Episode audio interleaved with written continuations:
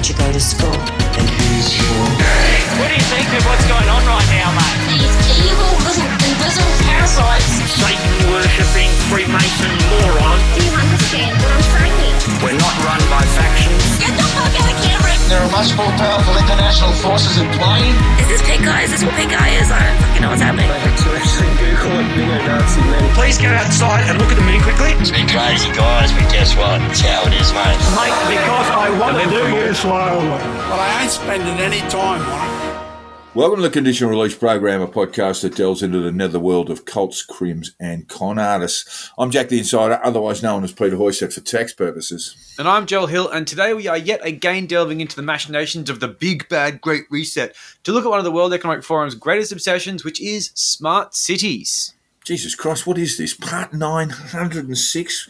We've been on the World Economic Forum and its affairs for a while now, Joel. This better be good. Yeah, I can't promise it's good, but I can say that it's a bit dorky and it has to be said. I mean, look, smart cities are the obsession of cookers around the world. I see this shit all the time and they constantly get it wrong. They think it's the end of days. They literally think it's the start of a new world government, which is going to bring in the second coming of, Christ. I, honestly, it's so fucking tiring. It really, if you put it down to it, it's mostly about how bins are emptied. That's the crux of this whole thing. Yeah, the cookers got rather carried away about something that winds up being a bunch of self driving cars and self emptying wheelie bins. But after Ida Auken's bizarre essay on her dystopian IKEA furnished future, I think it's time to look at what the hell a smart city is and why the Saudis want to build a giant one in the middle of the desert and kill everybody who was there. Yes, exactly. yes, it is, Jack. Look, it is time to look at what the fuck a smart city is. I think it's time. Why cookers are afraid of them? They're afraid of everything, including the moon. Most things, let's be honest. Most things, yeah. And also, absolutely why the Saudis should not be trusted to build one. But we're going to get to the Saudis in the next installment because this is going to be a bit long.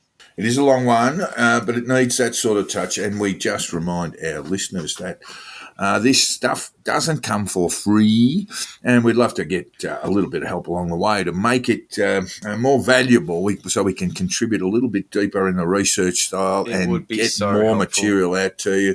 This took all Uh, day. and so we have a, uh Patreon up and running. Uh, what is it, Joel? www.patreon.com backslash the conditional release program.com.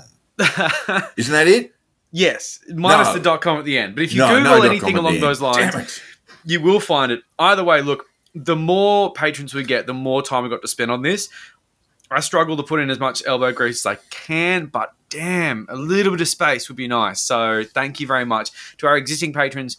We love you and really do appreciate your monthly Yes, uh, we do. We do indeed. It, makes, a big difference. Makes a huge difference just in terms of putting aside just enough time to do the show. Yeah, it's it can get pretty pretty involved. Anyway, so for those who don't know what this is all about, let's go from the top. What the hell is a smart city? I live in a dumb town. Yes, well, you'd actually be surprised. There's probably a whole bunch of smart city shit involved which you don't know about, which is one of the interesting things because some of this stuff is very invisible. But generally speaking, smart cities is di- cities that are designed to utilize technology in order to in, improve living standards. You know, like they increase efficiency, they find these innovative ways to make sustainable urban lifestyles available to the absolute shitload of people who suddenly want one. People in small towns want things to be just like big towns. Well, you're going to need sensors for that to work. But the intent behind smart cities is to use a series of built in sensors and mobile devices which people carry around or install in their homes, and of course, these sort of artificial intelligence platforms that tie them all together that make cities make more sense on a planning level. And These sensors will detect things like foot traffic, car traffic, lighting, pollution, and use this to shape local government policy for the betterment of the citizenry and those around. Well, one of the big things, uh, one of the big things about livable cities is, and it's it's a huge problem for cities in the developing world, is air quality. Yeah. And and so we have things. I mean, in Brisbane now they have in the Brisbane City Council they uh, they have lampposts that are detecting pollen counts Yep. and, uh, Smart and other uh, Yep. because a lot of people have. A lot of people have uh, respiratory conditions, asthma, Yeah. what have you, and so those people can't go out. So what would so that's a really simple and rather benevolent sort of thing. These is. these Brisbane lampposts, by the way, you can charge your. They actually do have street lighting as well, Yes. but you can charge your. Who's going to do that? By the way, you can charge your charge your mobile on these lampposts. I mean, who's doing that? Yeah, I know. And there's so much of this stuff that's going to end up being such a waste of money and time. But at the same time, bless their hearts for doing them. Yeah, a lot of these technologies are dependent on low latency, high bandwidth internet connections, and that means 5G. And Oh, yeah. cookers hate 5G. Oh, yeah. they hate 5G. Thanos, Thanos, he really hates 5G. This is always going to be an issue. If there's a 6G, they're going to hate that too. But for now, cookers hate 5G so much they are known to casually set mobile towers on fire, as seen in Mullumbimby, which surprises absolutely nobody, but also in Vaucluse in October 2021 by a, a, a middle-aged woman who Yeah. called the Optus 5G device a Chinese box in court. Yeah. in the courtroom. Cooked as fucked. Her was trial is continuing, and it is something we'll keep an eye on. I Bless. suspect there may be a mental health defence coming along the way, but she doesn't want to. She doesn't want to play the card. Her lawyers do, but she doesn't. No, she doesn't want to be drugged. We also saw this at the hands of concreter and entertainer. That's that fabulous mix of concreting and uh, doing a bit of cabaret. Yes. And Nathan Glover, who dug a hole, dug a hole. Nathan's dug a hole. Uh, who dug a hole in his backyard to imprison Dan Andrews. And you can hear more about him in episode 61 because he is very, very funny. He's great. Uh, the police, long story short, police uh, police uh, followed him on CCTV all the way to, to him destroying destroying this 5G tower. Not funny, very expensive repairs required, and and cut out all the internet and stuff around the around the area. Mm-hmm. Um, and then when they got her, then when the Wallopers got around to his house. Uh, he had, in fact, dug a hole, and he and they said, "Well, what's the hole for?" And he goes, "Oh, I was going to keep Dan Andrews here." And you go, "Oh my god!" you Okay, know? cool. You know, that's, what something you don't confess to. You know, No, no. But never so plead of guilty to that kind of stuff. Look, Dad, I dug a down hole. Constable, validate me. Yeah, so the Nathan Glover, you can we did a bit of a did a bit of an examination of the great concreter and entertainer Nathan Glover in episode sixty one. I fucking love him. Anyway, in the UK and EU, uh, smart cities are sort of getting smarter at a, at a at a wild rate. In 2020, before people's brains were cooked by COVID and vaccines, there were already 60 arson attacks on towers in the UK. It's mental. It, it actually predated all the all Yeah. the cooker stuff on. Ah, anti 5G is old school. And this was before conspiracy theories blew up on the back of the spicy cough. You know, this is this is all predates the, the nuttery there. It does, and also just a bit of a side note: a lot of the towers that have been vandalized in these pursuits didn't even have 5G on them. They just burned mobile towers. The Chinese box and the Yeah. Chinese box got to go. Just got to cook that Chinese box, you fucking idiots. But yeah, like, I mean, this raises the idea that smart cities may be vulnerable to vandalism. And this is something we discussed with that sort of the role of Denis Leary and Demolition Man in the last episodes about Love You Learn. Nothing. It's a Great shit film. film. It's a really terrible It's film. Stop citing movie. it. I love it. Denis Leary's great in, in anything, but Demolition Man is a piece of shit. Great film. And he, okay, if you don't know, is the leader of the underground resistance who sort of pop up now and then and just blow shit up. Fair enough. You know, it's an oppressive, weird state, smiley face, blah, blah, blah. While I'm absolutely on Leary's side here, it must be said that we are already seeing some pretty intense civil disobedience from people with cook brains who don't have a reason to be blowing up these towers. Imagine if that's actually something worth fighting against, which to me is a little bit terrifying because it might come to fruition. I'm not sure. We'll see. But much of the benefits of these technologies come in the form of improved efficiency. They can also come in the form of convenience for the end user. I mean, in a traditional city, people just sort of exist. We live, we do stuff. In a smart city, it's a user experience, which is what the dorks are going to call, you know, you will no longer be a citizen, you'll be a user. There'll be UX involved. And cookers constantly claim this sort of convenience comes at a cost. But what they do is they say, this convenience will come at a cost, and then just make something up. It'll be complete nonsense. They'll just be like, oh, but they'll take your fingers away. What? Yeah, yeah. Why? Yeah. Shut up, idiot. Yeah, there'll be there'll be pedophiles watching screens of children, you know, with facial recognition. Yeah, exactly. and all this But- kind of stuff. But know, why? so- why? Why is so that it'll just make it easier to uh, um, to uh, to uh, basically abduct children. Exactly. And that's the kind of shit they actually fucking say. It drives you nuts.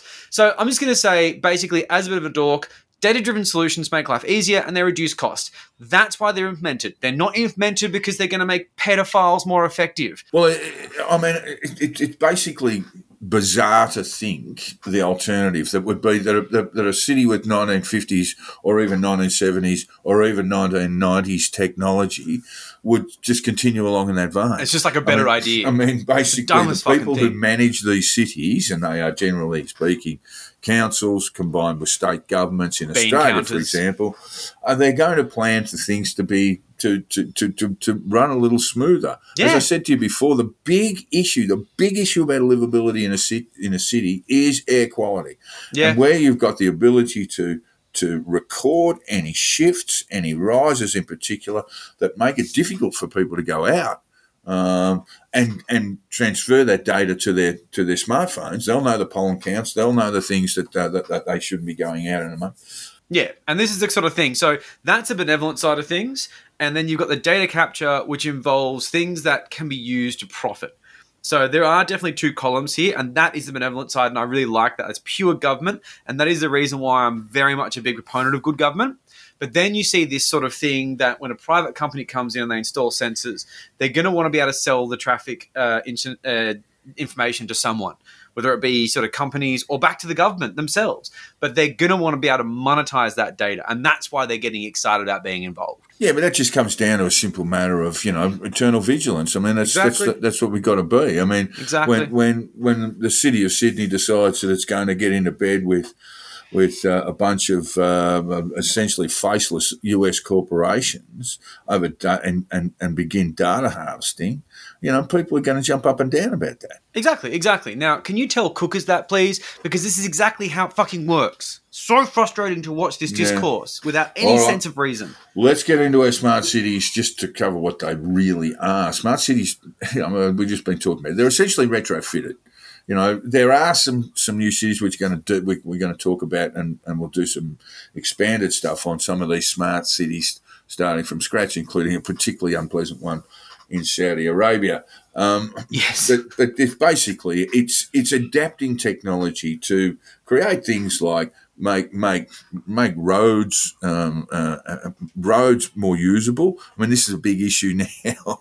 I mean, the problem the problem is the councils are all broke from filling in potholes around Sydney Yes, because of the heavy rain we've had. But how, how do you how do you think that gets monitored? Do you think people actually ring up and go, "Oh, there's a pothole out the front of my place," and Yeah. councils come and pick councils go, "Okay, well, we'll be right out there. We'll be right out there, ma'am." Yeah. Um, you know, it's, it's just not that way. It's done by a series of monitoring. It can be done by vehicles driving around the area, but more likely it's than not, it's, it's the use of CCTV footage. Yeah, It's, yeah. it's the use of uh, it, it, it's the use of technologies to say, "Here, we've got a problem. Get out and fix it." But they do also have the snap and send uh, facilities at most councils where you can take a photo of something and send it to council, which Yeah. is another smart city initiative of being able to basically say, okay, I'm going to take a photo. It's going to have geotag location on it, and you can say, here is a pothole. I'm taking a photo of it. The GPS coordinates are in the back end of the photo. This is all smart city shit. You could call that Internet of Things if you wanted to. But Yeah, it'd be weird. You know, this is all sort of stuff makes sense. But when it comes down to these sort of things, your ability to implement a smarter city has a limit. And that limit is often either, like I say, like that retrofitting thing, or starting from scratch and just putting a shitload of sensors in everywhere. It's this. It's the starting from scratch. I would suggest are the big issues, and, and we'll get we'll get to that as we go. Um, that that is the real major problem of surveillance. I mean, yes, it Yeah. exists in retrofitted cities, but in retrofitted cities, you have existing citizens who are going to say, "Hang on, just a minute." Exactly, yeah. And also, you've just got simple limits to what you can do. Whereas when you're starting from scratch, and this is what we'll cover in the Saudi thing later, which is another part, but you can really do whatever the fuck you want. And it can be quite harrowing uh, what you get up to and what people say, oh, yeah, that seems like a good idea from uh, consultancy firms that don't seem to have a, uh, what's that, social conscience whatsoever. One of the big buzzwords in the smart city space is the Internet of Things. And this is a technology buzzword that goes back a long way. They call it the IoT. And it's this sort of proliferation of devices and sensors that work together in this sort of localized network of a Bluetooth or some kind of medium like that, or just Wi Fi in general, to exchange data and information to achieve some, uh, some sort of particular objective. You know, it's usually one of convenience or some sort of essential service automated. It's cool. But like the Internet of Things often uses cookers by some kind of scary buzzword. Maria Zeee says it in the greatest way. She just says it. And you're like, oh, am I supposed to be scared of that? Is, is that why you paused? What the But Internet of Things is that Yeah. something we're supposed to be scared? of? Oh my god! She just says it it's things, and it's the internet. in like this really weird tone of voice. Yeah. Like it's just like, okay, cool. Internet of Things. Like just just say those words and move on. But you paused. Okay, cool. But it's just devices working together, and it's often smartphones, or it's other shit too. It's just things we interact with on a regular basis. You know, like say convenient stuff. And this can create some sort of ecosystem, like a smart home where lighting, heating, security, these sort of systems can just work together. You can have the house warming up when you're on your way home. Uh, you can keep an eye on your stuff. You know, just general surveillance. You can keep an eye on your pets. Now I get know it. where Joe. they Now are. I know what cookers are worried about. They, don't want to live in a in a house that's smarter than they are. Yes, and that's probably it. That's That why they're just terrified. that is it won't actually let exactly me out. It won't let me out. Because if it really was a smart home, you know, it'd just deadlock the fucking doors and they would not be allowed out. and their internet would go down immediately. I'm sorry, Yeah. Dave. We can't be trusted on the internet. That's right. just you just can't be. So look, and this is the thing. Like I've got a smart device which feeds my cat, and it does it on a regular basis, and she knows, so she goes and she checks it. It's very funny. But this is the kind of smart home stuff, which is this sort of smart city things that they're somewhat terrified of. It's like, but what if the feeding device fails? Okay, it sends me a What if, notification. the, what if the feeding device attacks and kills us all? Well, yeah, I mean, look, the, the cat could probably do with a few lessons, but that's okay. We'll, we won't go into that. So, an example of the Internet of Things is just like Apple AirTags. This is just an offhand example because it gives you an idea of how these things work in practice. Those little AirTags, they don't have GPSs in them. They rely on a network of iPhones that talk to the tags and they triangulate the signal and then they send a thing back to Apple and that tells the owner of the tag where it is. It's not that it's like this data is going through phones and everyone's like, oh, fuck, I know where the cat is. No, it goes back to the original person and your battery gets used a little bit. And that that's just sort of how it works. It's just a bunch of devices working together to do a thing. And, you know, it's it's not a big deal. But there's a whole bunch of stuff that we can do, which is, you know, automated. It can be controlled by timers, sensors, smartphones, and these things just make our lives easier and better. And often these sensors are really cheap. But I will say that one concern that we have is a lack of control and that centralization because what happens if your smartphone isn't working or the server goes down that runs your sensors? And what happens if the sensors break? We'll all be killed. We'll all die. Or you might starve to death because you're standing next to your cat feeder and nothing happens. but it's that thing of like, you know, something you've come to rely on suddenly betrays you. And that isn't great because sometimes, like, you know, I could make myself a sandwich. what if the door won't open because it lost your fingerprint setting and it's just saying, sorry, Dave, can't let you in your home, can't trust you, can't can't Yeah. detect you. Don't like the look of you, Dave. You're gonna have a key as a backup, but maybe you didn't bring it because the whole point is you don't need to bring your keys anymore. Or maybe the light won't turn on because your app won't start for some reason. And it's in moments like these, a key or a switch can be really valuable to someone. Yeah, yeah. But, But- you just, just put a code in. I mean, I mm. fucking hate getting up to turn off lights. Is there a midpoint in this? There probably is. But people are really shit at finding midpoints, so we have to talk in these extremes. But chances are you'll still have a light switch as a backup. You just won't use it much because you have to get up to use it, and that's annoying. Huh, not a big deal. Smart cities will implement that kind of smart home mindset into a larger scale to produce automated outcomes that reduce labour costs, obviously, but also increase efficiency in sectors like lighting, waste management, big issue for cities, Yep. and the enforcement of regulations, i.e., parking patrols. But it's pretty hard to get excited um, by the idea of local government being really good at giving you a parking ticket. You know, Yeah. I mean, you know that, that that old you know, run out and see if I've got if I've had my tyres marked Nah. um, um, but uh, and sign that sign they're not. You know, you're just gonna gonna get pinged. Basically, You're just get a letter in the by mail. Yeah. Yeah. Sorry, mate. The drones saw you. Don't hide. Yeah, But in the example of lighting, sensors may detect people and light areas accordingly. And this is good because it not only is convenient to know that when you go to the park, things will light up when you're there, it also leads to an increase in personal safety. People can no longer lurk in the shadows. And this does have a trade off. It relies on a partial sacrifice of privacy. I think I think you're being hard on lurkers. I really do think you're being hard on lurkers. I'm, I'm going to give you a practical example, one that I can absolutely relate to, which is being a teenager, you are constantly going to parks and making out. And how do you do that if lights follow you everywhere you walk? yeah, yeah. That doesn't work. It's, uh, it's I'll be so it- upset. It, it- it could be very theatrical, but it's not going to be pleasant. It's not in, not conducive. I may still be a virgin if this was a policy in my time. But there also may be this sort of centralized point where the presence of people at certain hours may trigger a police signal, go back to HQ, send a squad car just to check out why the kids are down at the, the dunnies down at the beach. Now, this could be a good thing to deter people from causing trouble at night or maybe early in the morning or you know, just various times. But like, I used to smoke bongs down at the park. I used to smoke bongs at the Dunnies by the beach. Having the cops pop around for a cone is not my idea sure, of a good time. I just, I don't want that. Well, by the time by the time we'll probably be it'll probably be legal. Well, yes, I like to think so. But what is and what isn't legal is one of the cornerstones of the argument about smart cities and the way in which surveillance and police intervention can be trusted. Basically, Yeah. I mean, look, you're always going to have this conversation about privacy when you implement these kind of technologies. And the issue I find with the conversation around privacy is a clear lack of practical reasoning within the debate. Like, I can tell you that lighting up parks means that I won't be able to go to a park and make out with my girlfriend. That's But- a practical example. Women in general will feel safer walking Yes, through them. absolutely, and that is a massive advantage. And these are the sort of things that cookers don't bother to talk about because they don't really care, not unless it makes you terrified, like Internet of Things. Pause. Then they don't give a shit. But like, I do feel a sense of reluctance to see my control of just my living situation, these sort of central bodies, because I'm not sure what the debate is. It could be a government, it could be a private company. I could not know the reasons why I should be worried about this. But I think a conversation should be had. We have this conversation now where you just simply oppose things for the sake of privacy as a concept. I mean, define privacy. Are you really that terrified of the council knowing which park benches are the most popular in a town so they can make the maintenance schedules more efficient? I mean, really? It's terrifying. It's terrifying. But that's what this is what they're fucking doing. This is like the practical things that are happening right now, and the cookers are terrified of it. Watching Maria Zeee talk about this stuff, it is the funniest thing. We'll get to her later. To those who truly believe their participation in society must be completely anonymous, you're living in the fucking the Stone Ages. Nothing is anonymous anymore. The cookers' point of view on this, and general sort of right wing luddite viewpoints, is they take the situation for what it really is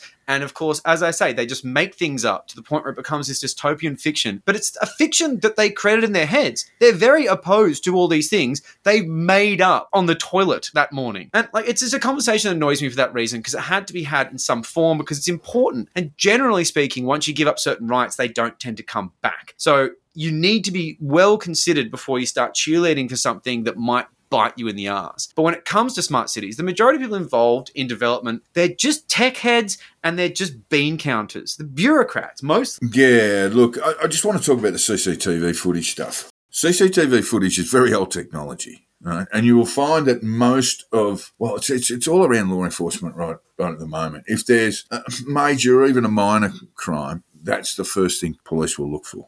Now, Yeah. that's, you know, is there CCTV footage? Where are the cameras? Let's go looking for the cameras. Most of the cameras are held privately, either by businesses or Yeah. by me. resident, sort of a nutcase lives next door to me. God only knows what's going on in his house, but I always think that's fucking sus, mate.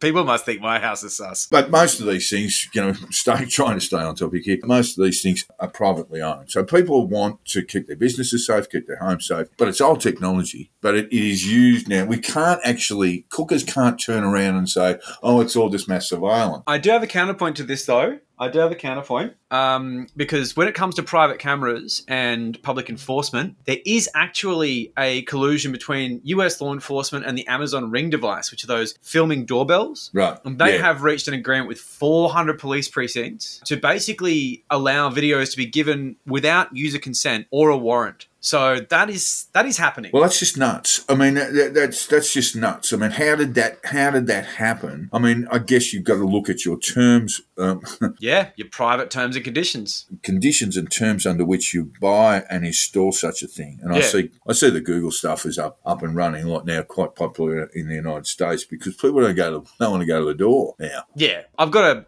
I've got a, a DVR system which is a very dumb system, and I'm happy with that.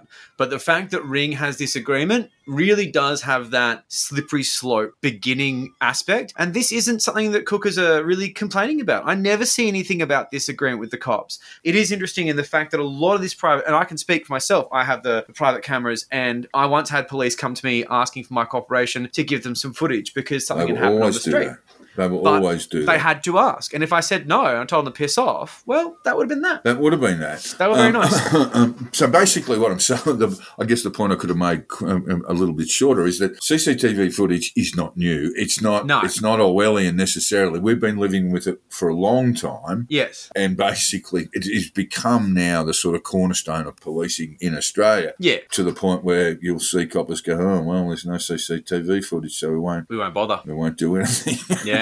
Yeah, that's so it it. gets a bit like that. But it, but this business of, of state surveillance and so forth is really kind of a nonsense. We just do have this preponderance of cameras around. Now the state-owned ones are really just around our roads. Yeah, yeah, that is the majority of them. And an interesting thing that I saw the other day at the music festival that I went to, Good Things, there was one of those portable camera surveillance devices. But yeah, it says non infringement camera data collection only. What the data collection is? Yeah, I'm not so sure. I'm not sure, sure I trust it either. I'm not here to give smart cities a free pass. I don't. Tr- I, I, certainly wouldn't. I certainly wouldn't trust that. And and you need a better explanation. Community needs a better explanation than that. Well, at least there was one because I thought it was interesting they bothered to have the caveat on there. Well, it was just kind of oh, nothing to see here. This is just a big thing, and don't worry about it. And smile, smile, but smile because it makes you look less guilty when you do smile. but there must be trust. Otherwise, there's you just can't have these sort of things. Hmm. So, from an article on cities in the Guardian by Wade Shepard, he said this. Yeah, according to the UN, 68% of the world's population will be living in cities by 2050. This means 2.5 billion more city dwellers than there are now, with 90% of the uptake happening in Asia and Africa. Half of the urban area that will be needed hasn't been built yet. We would need more Delhi, Shanghai's, and Lagoses. So again, what you're seeing is a breakdown of that sort of figure. I would think, um, the, the, yes, there'll be some big, big cities in Africa, cities like Cairo and Lagos, etc., which got just burgeoning at the moment. Um, but most of the growth will be happening in India uh, and China, and to a lesser extent, Southeast Asia. India are huge in smart cities. Yeah. They're massively invested because they don't have the resources for Western decadence, but their people want better living standards. And the only way to do that is to increase efficiency. It's the only way you can make that It's the work. only way you can do it. I mean, just just think when we look at those figures, 2.5 billion more city dwellers, 68% of the world's population by 2050. If I extra- extrapolate that to about 12 billion people, so that's no, that's nearly 9 billion people uh, living in cities, 2.5 billion who weren't living in cities earlier. Exactly. And people are moving to existing cities. It's not working. Just think of the waste management, just the waste management. Yeah, it's it's colossal, and just improving that on an efficiency level makes it possible for these people to exist in this kind of lifestyle. It is impossible without these kind of improvements. You cannot live like we do as Western wasteful fucks because we have the money to throw it around and we have the purchasing parity power to take the piss out of the world. They don't have that, and that's the way they're preparing their cities. And I kind of applaud that. It makes a lot of fucking sense. You've got a situation where all these people in these developing countries are moving to cities to look for opportunity.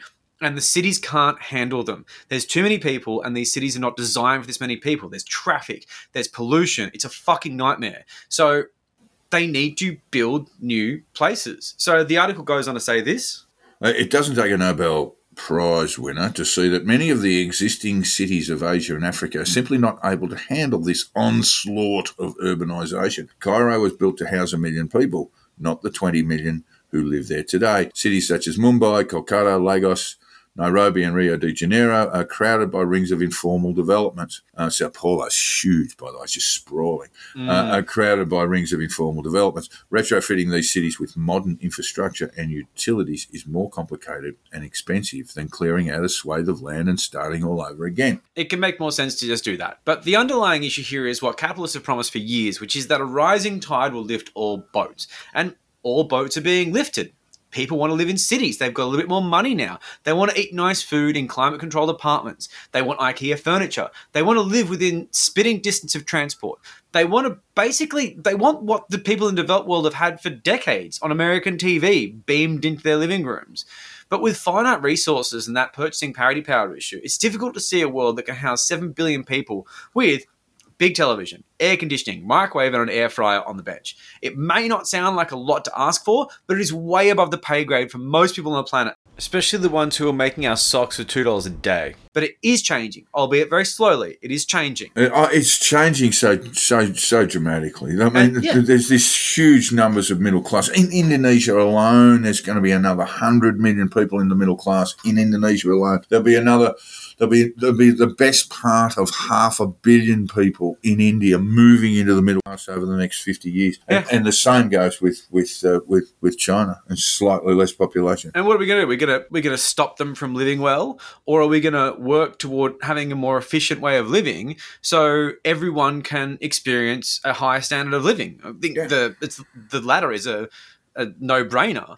But the issue here is that we have these wild inequities of life, which are built into this global north, global south mindset. But it's changing. And this is what they promised was going to happen. And this is what capitalists have cheerleaded for. And now that it's happening, well, I mean, a lot of people are complaining that maybe they won't have the ability to be as wasteful and decadent as they have been.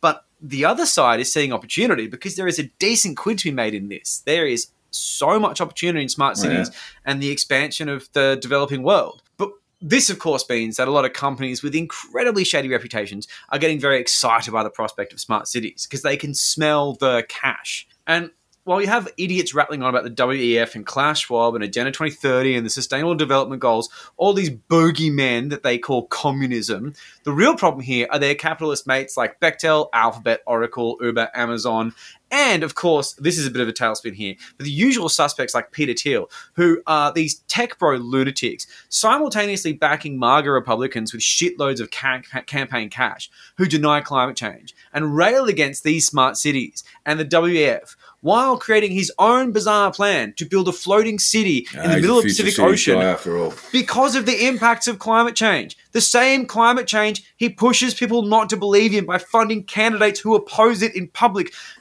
Just saying, Peter Thiel is a vampire, and I cannot emphasize enough what a terrible, terrible person he is. He's Just not. saying. He's not. But I mean, at this point, the drivers behind smart cities are a mix of government and private sector interests. But the private sector interests are turning up to town hall meetings with bags of cash in a nice suit and telling the alderman exactly Monorail. what exactly. It is exactly that. And it's dodgy as fuck because we all know what happened to the monorail. It didn't go well. We know this. So you've got buzzwords around employment, sustainability, housing, efficiency. These are Trojan horses upon which companies can run in town and basically take it over. And once they're in, they'll be very hard to remove because the role of privatization in the smart city space, it is yet to be defined. We really don't know what's going to happen. And the boundaries haven't been drawn. We don't know what this is going to be. So one thing is for certain. The companies involved in this space are here to make money. They're not here to make your life easier. They don't want to increase your user experience. They eventually want to make money. So if a positive user experience is profitable, everyone's happy and that's great. But why is it profitable? For all this sort of community consultation that they do to virtue signal to their investors and the people, you know, their stakeholders, the main motivator here is profit. It always will be. So smart uh, smart cities are a mix of technologies that track their citizens, harvest their data, and monetize it.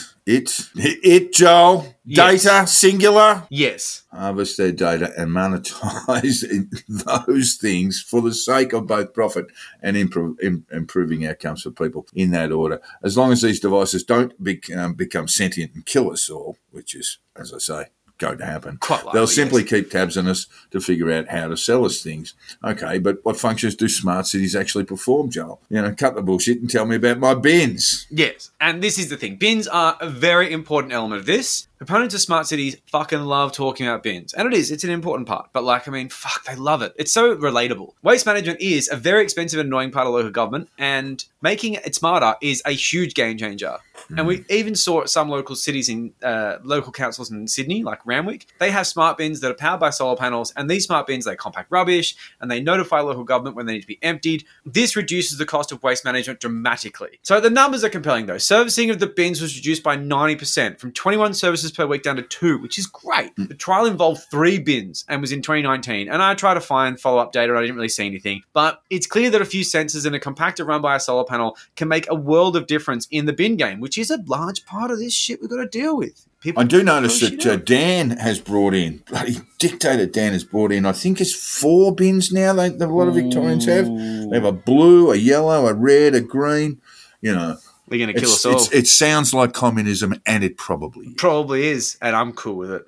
So it's worth noting that these smart bins aren't actually that smart. They aren't checking out what people are drinking. They aren't decked out with cameras and sensors to see which demographics you can You engage could probably with. beat it at a game of chess, is what you're telling me. And I have seen that there are bins like that available that do have sensors that do sort of collect that sort of stuff, but I haven't seen the implementation of them. But at the end of the day, sure enough, the council might not be that interested in collecting this sort of data. But just say Google starts donating these bins. And they're going to be donating these bins not because they're benevolent and lovely. They're going to do them because they're going to find out what people are throwing away, who's throwing it away, mm-hmm. when they're throwing it away. And they're going to sell that information to, say, Coca Cola. But I would say that the $64,000 question is is that really a problem? Like, I don't really fucking care.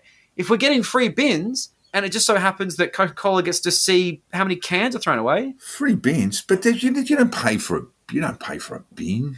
Well, the council You know, does. The council, council Yeah. ponies up for one, and if it gets broken, you ring them up and they drop another one around. Look, I don't really pay rates, but it is good for ratepayers that these sort of things are being implemented and done by private companies with things that don't impact us but benefit us. I can see the, the, the benefit of that, but I can also say that I saw these smart bins in Chicago recently. They're very familiar. I saw them on the street. It was broken and overflowing with garbage. So, I mean, they're only really as good as the people who are receiving the data um, that says, hey, bin's full yeah.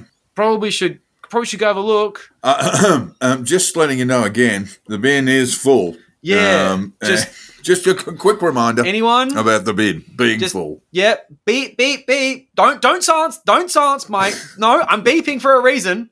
So look, you know, you got these smart bins that can separate recycled materials. That's all very lovely for sustainability outcomes. But someone's got to buy them and someone's got to maintain them. And they sound very expensive.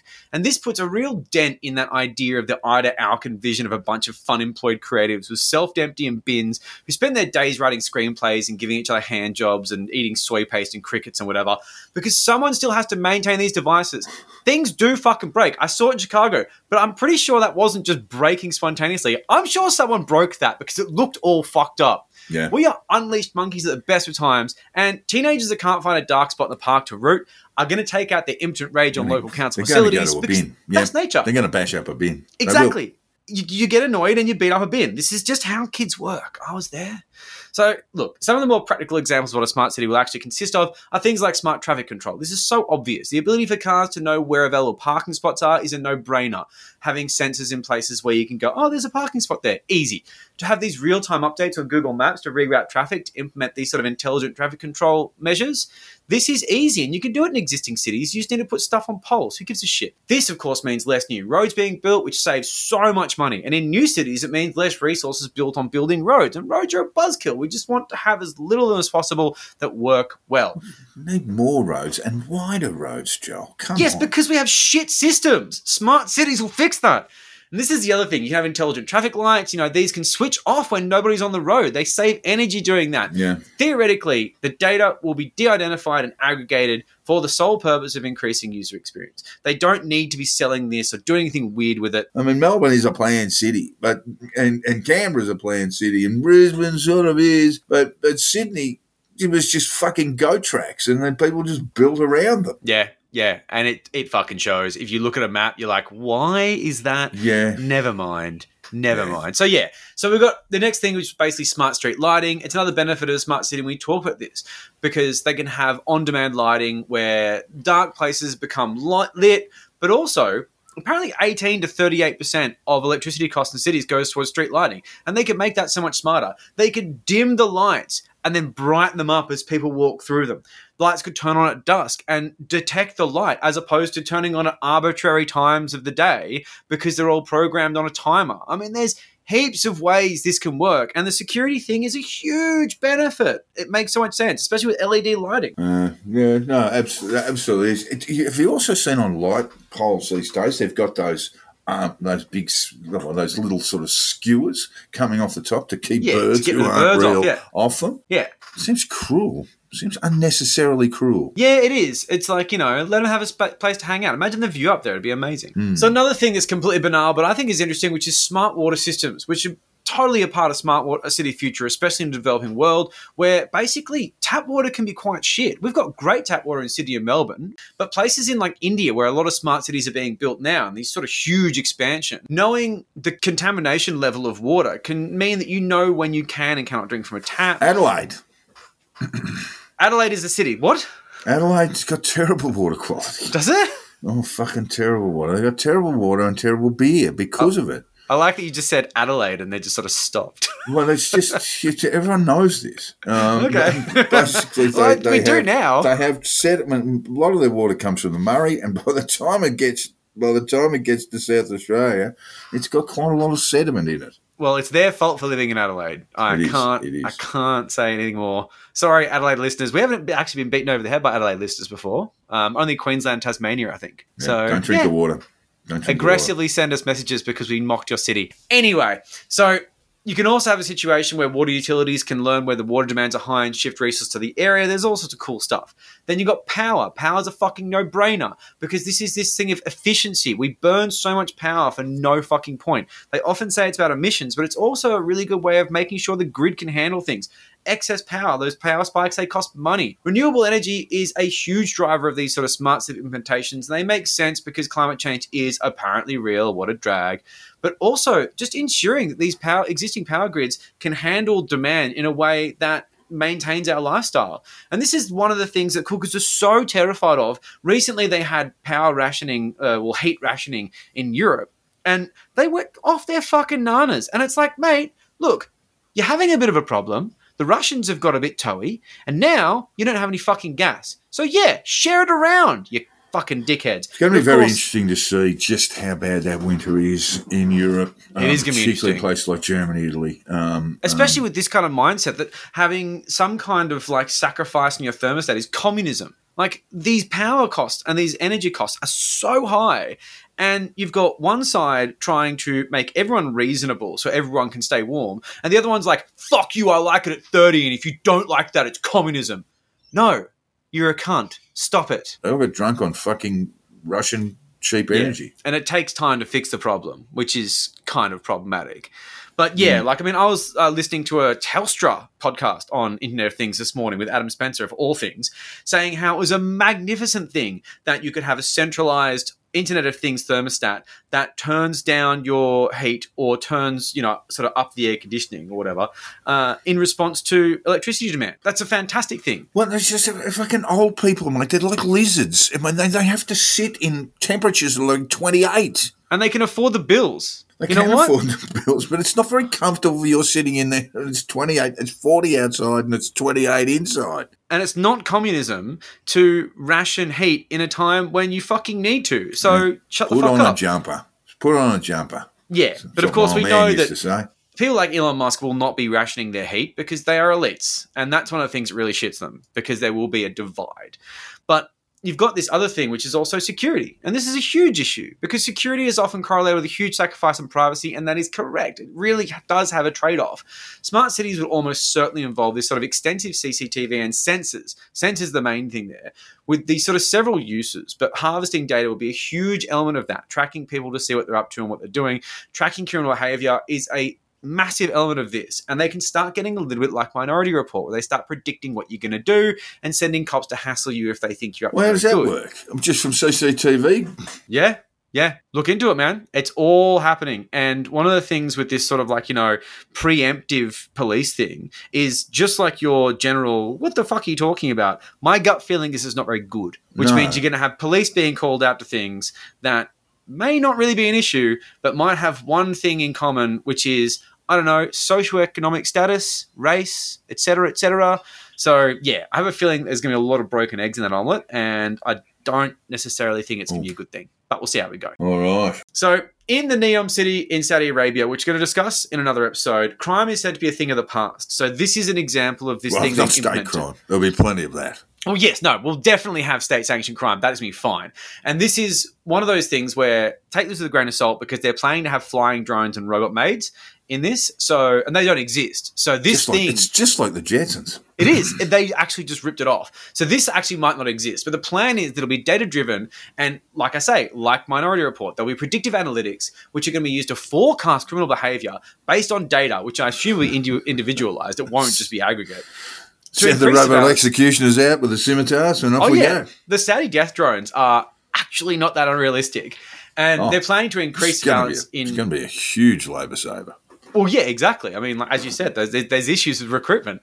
So, look, this is the thing where they're going to increase surveillance in areas that crime is prevalent and to revo- provide this sort of forensic information, whether it be footage or something else, for investigations by local police, which, you know, leads to convictions, not that they need them because the death drones. But the trade off between freedom and security is this classic philosophical quandary, and I think this conversation needs to be had. But smart cities will give the means to promise these sort of dramatic reductions in crime to voters who might otherwise be against the idea of mass surveillance, but love the idea of this concept of safety. So, I mean, I mean, what? How are we going to respond to that? I don't know. Maybe people are going to be like, you know what? Fuck them. Let's let's do this. So, crowd detection and these sort of public order mechanisms will be a huge issue in the move towards smart cities because crackdowns on protests could be guided with this kind of artificial intelligence system that predict crowd behavior and give police unprecedented abilities to stop civil disobedience in its tracks. That's not necessarily a good thing because we've seen this sort of crackdown and it's only going to get worse, let's face it. On the other hand, we have tragedies like the crowd stampede on Halloween in South Korea in this year where 150 people died in a crowd crush. And these crowd management systems could have predicted this and implemented measures to pre- prevent it. But it's so much more likely this is going to be used to crush dissent than to prevent these sort of crowd crushes in busy areas. I mean, Crowd control, yeah. To get an idea of what the objectives are for smart cities, the survey that determines smart city rankings is pretty telling. The questions are you are willing to concede personal data in order to improve traffic congestion? Eh. you are comfortable with face recognition technologies to lower crime? No. You feel the availability of online information has increased your trust in authorities? Yeah, not really. The proportion of your day to day payment transactions that are non cash. Uh, percentage of transactions, so you know, Yeah. high levels of high levels of uh, EFTs. Look, I think these could be put a little bit more gently because despite the nature of these questions, we had 61% for traffic, 67% with face recognition, popular, 60% for the increase in trust in authorities because the available availability of online information, and cashless transactions, 77%, which was a huge benefit to us as a Pandem- smart city. pandemic, pandemic kill cash, yeah. Oh, totally. But I mean, fuck, the freedom movement are absolutely shaking about this, and MasterCard will be counting the cash. We are so cashless these days. I'm not exactly for it, but fucking hell. So, while quality of life and insurance are balanced between of technology and humanity is important, not just having tech for the sake of tech, this is according to the press releases of various organizations involved in the smart city movement. These survey questions, they paint a pretty dire picture of what they are really interested in, which is data, transaction fees, and a trust in authority, which they can then kind of exploit because, you know, public private partnerships, very profitable. So, generally speaking, examples of smart cities have not been reported as these sort of dystopian hellholes, but cities that just work well, which is great, but it's so early in the story of the smart city. And smart cities may wind up taking a sinister turn in the future, especially in certain places, like Saudi Arabia. However, I would argue that wildly speculating on this isn't actually helpful. Having a discussion is good, but speculating on it isn't helpful in a way that makes things more dramatic than they need to be. Because there's so many things in our life as we see them now that could be fucked up if weaponized, but we're still doing okay. So it's calm your farm. Yeah, it's that eternal vigilance thing. And, and smart cities don't always go to plan. So we're seeing this already. That sometimes there are pesky NIMBYs, damn those NIMBYs, in the way of progress. And just because they're NIMBYs doesn't mean they're wrong. Yeah, I mean, sometimes this is. This is, you've got to bring communities with you. Exactly. Otherwise it won't work. Yeah, and that actually did kind of happen, but not enough. Because in the case of Sidewalk Labs and this Toronto Quayside project, and this is a, this quite ambitious plan to implement a high tech neighborhood in Toronto. This was thwarted by community resistance and eventually legal constraints, but that was the community resistance that brought these things to court. Yes. Sidewalk Labs is a part of Google, which is a part of Alphabet, which is Google's parent company. Being a subsidiary of Alphabet sounds way more dystopian and scary, so we're going to run with that. So, Alphabet. Alphabet Why would you use it? it? It sounds scary. I think it's really bad. Anyway, so Sidewalk promised data would be harvested with open standards. Third party developers would have access to be able to create applications to work with the infrastructure. It wouldn't just be monopolized to Google or Alphabet. And this is all built into the city in a very sort of open and transparent way. These are these sort of ins- assurances that they came in with. But then, if you think about it, Alphabet or Google had don't be evil in their motto and then removed it from their code of conduct in 2018 A little, little bit of evil. So little you, of yeah, evil. you can do some evil now. So it's all good. So like, I don't know. Do I trust Sidewalk? Do I trust Alphabet? Yeah, we talked. we talked about uh, Google.org, which is you know does incredibly good work. We, we talked Yeah. about that in in in our uh, overflow um, last week. Uh, you know, incredible work in terms of Data-driven philanthropy. Yeah, yeah, it is in many ways. You know, uh, Yeah. like tr- tracking refugees and movements across across uh, um, Saharan Africa, for example. Mm. That's uh, to get them to where the resources are. You know, so I mean, yeah, don't be evil. You know, I, I, I, having spoken to a few people who work at Google, they say, yeah, we, we, we have a bit of evil. Try not to be evil. Mostly. I guess the question is, what do they plan to do with the data? Whatever it is, the eventual plan is to make money. Otherwise, they wouldn't be there. Listed Sidewalk company. is part of Alphabet. Alphabet is a publicly listed company. They have Yeah. fid- fiduciary responsibility to their shareholders to make a profit. They walked into this with $50 million for the local government to entice them into the deal. The question is, how do they plan to recoup their investment? You know, it's not all philanthropy. It may involve some evil, which is apparently no issue since 2018. Yeah, it's fine. It's not a problem. But it also might not. That's a thing. I mean, like Google may be benevolent. Who gives a shit if Google uses pedestrian data to put dynamic pricing on commercial real estate? It's not my worry. What maybe to advise companies on demographics for a cost, to put them to their consultancy work? I don't really give a shit. It doesn't have a practical impact on our lives, if you know what I mean. Like the issue, of course, is that where does it start and where does it stop, and when does it stop Yes. changing? You know, Yeah, like do we suddenly turn around and go, "Oh, what what happened there? I wasn't noticing. I wasn't engaging in local politics enough to realize I'm being fucked." So while the conversation around the value of privacy can get quite heated, it's often had without any real understanding of the pros and cons of privacy itself. We've talked about the practical differences before, but it must be emphasized that if your data is being harvested and used to improve society, is there a cost? Is there a cost that isn't just the word privacy? If maintenance schedules are being designed around pedestrian sensors that detect activity, that to me is not a big deal. If hmm. anything, it makes society work better. Why do Yeah. we have people going and doing redundant jobs, wasting their fucking lives when a sensor could tell them whether they're needed or not? This makes sense. But then you've got this sort of minority report style thing where a digital billboard will detect your identity and start targeting advertising to you. And this can be a good thing because, like, Facebook often tells me about things that I like, like bands that I like that are touring on a sponsored post. I'm like, oh shit, Fear Factory's in town. I'll get some tickets. That's happened and I love it. But what if a digital billboard knows you and knows your darker habits, like a gambling problem, and starts shoving gambling ads into All your those daily sex walk? toys you bought, Joe. Exactly. And this is actually concerning. So, this is the sort of thing that can encourage you to continue a destructive habit, targeting ads to fuck with you because the sex toy company is the one paying the most per click. I mean, that's kind of fucked up. So, there is so much potential for this sort of stuff to be abused. Yes. Um, and while companies and governments follow over backwards being on the right side of wrong when it comes to these sort of issues, I mean, what happens when all this is entrenched? They try to basically do the right thing, and then they start pivoting the goalposts, just shake, sh- just shifting them around. And it's very easy to start getting, you know, quite creative about how dystopian this could get. Billboards that humiliate people with a low social credit score and blackmail you because of what you dreamed of last night, like in the Al- Auken essay. But in reality, there is a realistic thing that could be problematic, and we should be concerned about it. Not the crazy shit cookers come up with, No. And also not this weird idea that it's all going to be fine, just trust them. Eternal vigilance. Eternal vigilance, exactly. So cookers tend to go to one extreme by sort of, you know, creating these fictional dystopias to scare their flock of sheep because get some clicks. But this does create a narrative, and that narrative exists. But on the flip side of that, this kind of social credit system in China does exist to a fairly unsettling degree. And we should be eternally vigilant to make sure that does not happen here. Because the ability for a smart city that's full of sensors and on demand data to ex- just expand a social credit source system and just just start happening around the place to this very strange and scary place is far from impossible. It's not something that can't be done. It's just something we wouldn't want to be done and we wouldn't allow to be done. It's unlikely to be accepted in democratic countries, but a good sales pitch, just like the one saying facial recognition technology and uh, you know for for enhanced security, Yeah, less crime.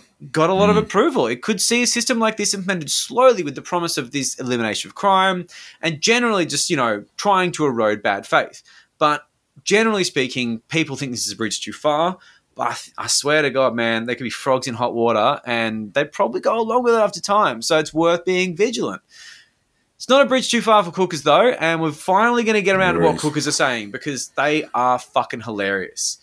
My favourite take so far has come from Maria Zeee, who thinks that local councils are planning to destroy your life based on the opinions you post about development projects on social media. But all these things that we've become used to that are normal to us lead to what I'm about to tell you now, which is happening in Logan in Queensland and Canada Bay in New South Wales, which says this project will develop methods and tools to capture opinions of citizens on urban topics expressed online. Why? So that they can enhance these areas to make them more appealing? Or because they want to know what you're thinking and they want to exploit the fact that they know what you're thinking?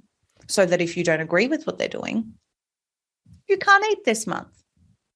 You can't access your bank account this month. You can't switch on your car this month.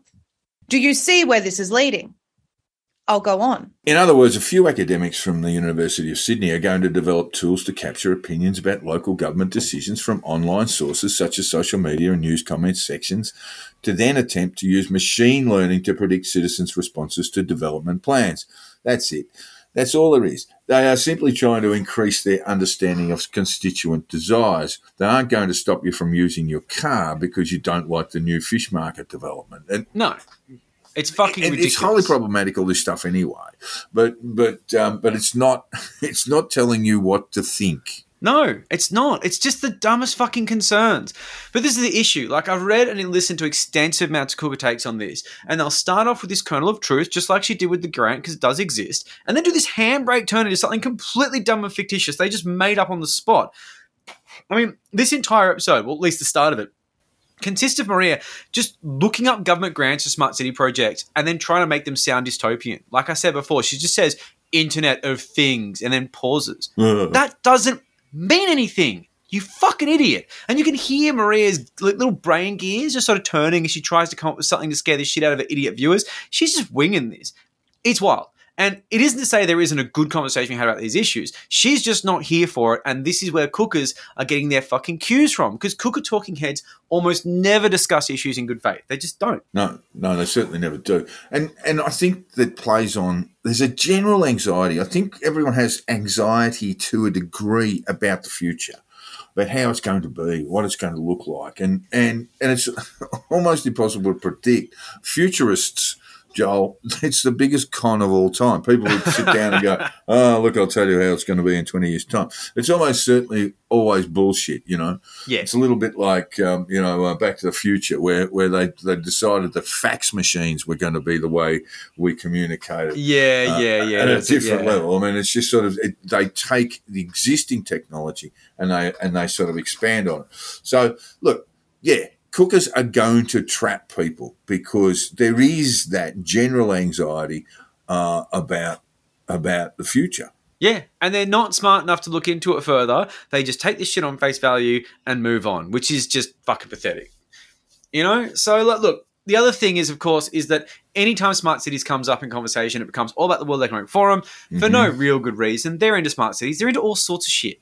One of the more reasonable podcasts I listened to on the topic was from End Time Ministries, which are an American church dedicated to readying people for the second coming of Christ and the end of the world He's going to be pissed. they were more reasonable than a lot of people like Clay Clark and shit. So they spent like an hour saying that Klaus Schwab was the one who said you learn nothing to be happy. And I know this is being pedantic, but listeners know that was Ida Auken. And while It was this not is a, Klaus. it Mm. was not fucking Klaus. So stop saying that. But it wasn't meant to be taken literally either. And either they don't realize this or they don't want to be honest. They just find something and run with it. And these sort of pesky details like the truth, which apparently Maria Zeee will bring forward at any cost, well, fuck that, because it gets in the way of a good yarn. And that's what it's all about, just having a nice, fun, cool story. And similar issues with digital ID, which is a bit of a smart city initiative to make it basically simple for people to identify themselves to authorities. We already have to show ID. But until recently, we had to carry a plastic card around, which is annoying. And now there's an app for it, which is fine. I still use either or. It depends on how I'm feeling. But the ACLU in the USA has voiced concerns over digital ID as it requires a citizen to hand over an unlocked smartphone to a police officer or a security guard who may very well decide to use that against them by looking some messages up or finding some sort of evidence on that phone. And that is problematic. It's a concern. It's not probable cause. I mean, you would need probable cause before you do that. And of course, we do have legislation in this country that says, in states, I'm, I'm Yeah. sure Victoria, definitely New South Wales, where you can be jailed for failing to unlock your smartphone. Yeah, it's fucked up. It really is fucked up, and I do not like that law at all. But this is the thing: the cookers don't talk about this sort of stuff. They're just like, digital ID is scary because it sounds scary, and it's going to control you. And it's like, but no. And then it always comes back to this social credit style system, the China social credit style system. They always say they're trading convenience for control, but they never say what the convenience is nor the control. Actually, no, I'll give One Nation credit. They did explain the conveniences and then they made up weird control things. It was very, very strange. Anyway, Malcolm. that was a website. That'd be teeny weeny. Oh, it was so fucking dumb. So Alex Antic went on Alan Jones's shitty fucking web TV show, talking about a new bill that was going to introduce this China-style digital identity system, and there's just nothing China about it. It was just like a, it was a it was another part of a three-step program to implement digital IDs to basically streamline the way government works, to have less paper pushes and get more automation. It's really not the end of the world. But of course, it has to be some fictitious dystopian fantasy Yeah. land where everything's going to fall over. And like, I'm not saying this because it happened this year and that I'm cheerleading for Labor. This has all been done throughout the Liberal Party's term. It's just basic bipartisan government. Let's make things more efficient. No, efficiency is Satan. Shut the fuck up. Making government work more effectively is not dystopian. M- Being a Luddite is not a personality trait, it's a personality flaw. People like Antic are either terrified of progress because they are basic or simply exploiting the fears of their support base. I'd say the latter, because they know how basic they are. Mm-hmm. Either way, these people stand in the road of progress quite proudly to prevent society from being better. You've got to love it. I mean, if anyone wants to have a look at uh, Senator Antic, um, and they uh, they should have just a look at my Twitter feed where he got totally owned Just um, owned. I by it as uh, by a New York uh, MD, a medical doctor, so uh, good. who who who basically identified Antic as using data selectively to make Yeah. A spurious point about vaccines. Yeah. He He's, got yeah. absolutely rolled. He's a bullshit artist. It was great. It really is quite embarrassing, and he'll just keep doing it because he doesn't give a shit. He does, he's he says all this stuff with a very straight face. So look, you know, valid concerns about digital identity involve cybersecurity, how strict privacy controls are, but we're not here for that conversation either because it's not exciting. It's too technical. It has to be oh, China social credit systems. nah." it's just like China now. like just shut the fuck up, you cunts. So look, other con- Skooker concerns, well, they may or may not have validity, but these are around rationing, and I'll happily have this conversation. Will a city that runs on a centralized digital system result in the rationing of resources to the citizens? And if so, who's getting rationed? Because there's no way this is going to wind up in actual communism that everyone gets equal treatment under the app. People will be stratified. They always are. They always will be. And that's what cookers want. They hate communism. This is how they they, want it. They, They love think they do, but they actually hanker for a hard man to rule them. Don't don't they just? Don't they just? And they want to make sure the wealthy guys only get as much stake as they do, despite the communist implications. Or or there's a magical stake fairy that just gives everyone unlimited stake. That's what they really want. That's what they really. It's a, that's that's that's a that's a tenet uh, Yes. right there. It really is. But- foundational belief.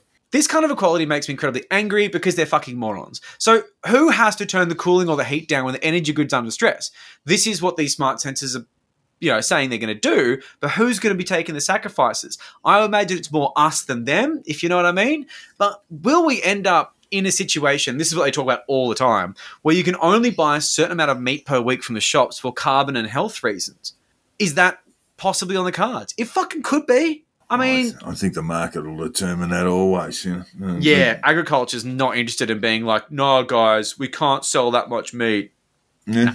and they Look, run you- government. So meat-free products, knock yourselves out, you know. But uh, you know, it's going to because steaks are going to be expensive in the future. I predict that. yeah, there's a possibility. Uh, we're also moving towards subscription style consumption, which sees us rely on services that require monthly payment. We're getting them now on our, you know, on our, on our software services. We used to pay straight out for for, for Microsoft Word. Now, Yeah, Uh, they it's hit us up- bullshit.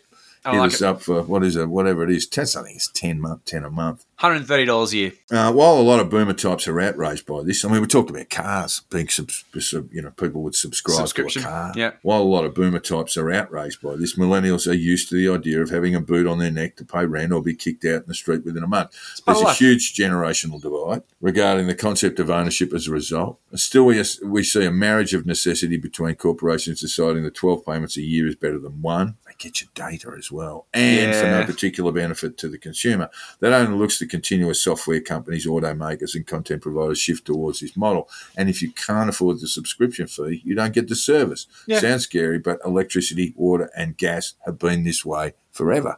Yeah, like what's new as far as that goes? Like, I mean, it's almost like these guys don't pay rent, don't pay rates. Well, they maybe they don't, and they don't pay utilities. But we've always had to maintain some kind of income or some, of kind of wealth yeah. to get by, for better or worse. So, look, I'm going to say that while credit, like social credit store hysteria, is generally quite stupid, there is the idea that privileges could possibly be revoked based on behavior and social class. And I'm not going to say it's impossible. These are valid concerns. The only thing is, is that they're not really based in reality. And to say that these are glimpses into the future is a total lie. That's what Alex Jones says. He says, this is going to happen. This is happening. You know, you're an info warrior. You can maybe stop this only if you buy my supplements, but it's definitely going to happen. And it's like, no, these are concepts we need to be vigilant about. Eternal vigilance. But they are part of a discussion that involves this kind of speculation. And as we walk into a giant social experiment, I would say speculation in these sort of situations can be reasonable as long as it's not said with certainty.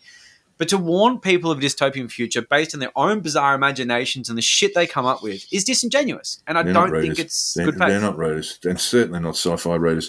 Another, another consideration is the level of surveillance and powers granted to police. These are already concerns. While we can generally say that crime is bad, smoking a joint is still illegal, and police have got you know a lot of really old, terrible laws on the books that they can hit you up for. I mean, New South Wales, just to break away very briefly, has sniffer dogs. That the, the Ugh. car Labor government assured us these things were going to go, but they are still Yeah. here, and we're getting Yeah. teenagers sniffed down with dogs. All those laws have to go. That means getting involved in politics, eternal vigilance, as we said before. Yeah, But yeah. Yes, as we go forward with this sort of stuff, it may well be that disproportionate power to the ruling class through a powerful police force is something that would be considered. Laws are not inherently good, and to give godlike powers to law enforcement could result in some very fucked up results. We can see it now, especially for marginalised communities, particularly young people.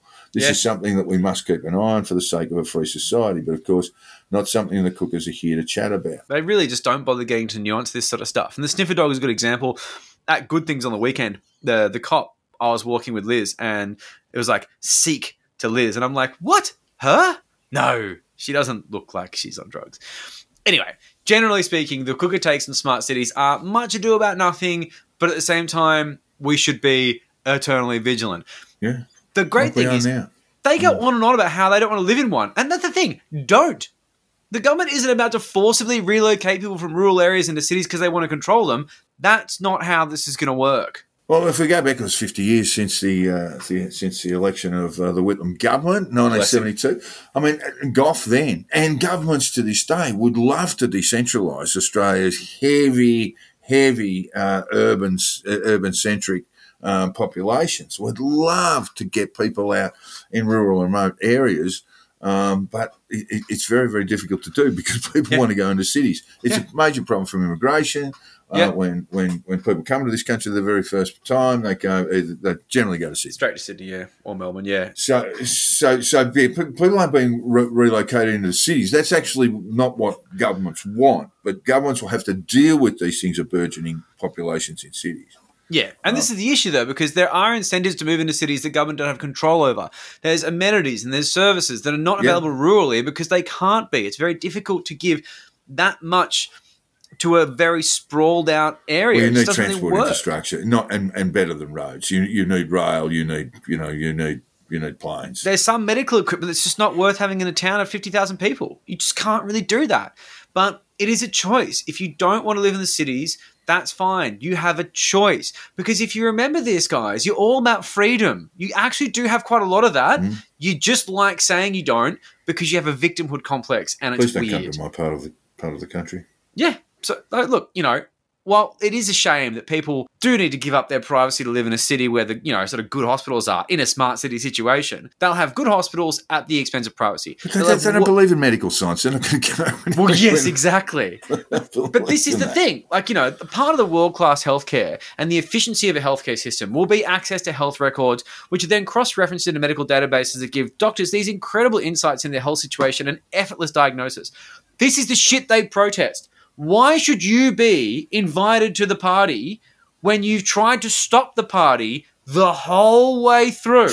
You're not coming. We don't want coming. you there We don't want you there. Stay rural. You know, just don't get a gun license because we don't trust you with it. But like many things in life, smart cities will be opt in. My main concern is how high the barrier of entry will be.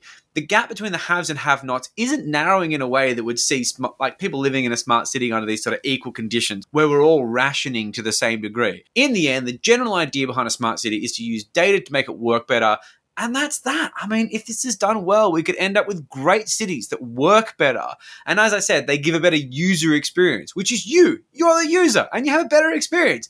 That's good. Even if Google does sell some of your data to Coca Cola, it's probably de identified and probably more or less useless with no practical impact on your life. Well, okay. So, worst case scenario, we do live in a dystopian hellhole run by the egos of dictators who use unprecedented power to control us to serve the interests of the ruling class. Unlikely to happen, but I will say it is worth discussing.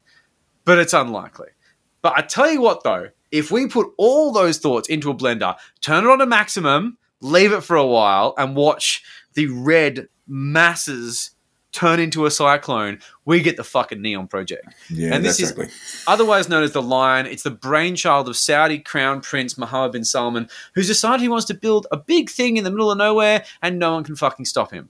So if you read the website, you can see how utterly terrified they are of him, and they should be because he kills people and hacks them oh, up with bone saws. He doesn't. He doesn't just kill Allegedly. them. He turns them into fine powder.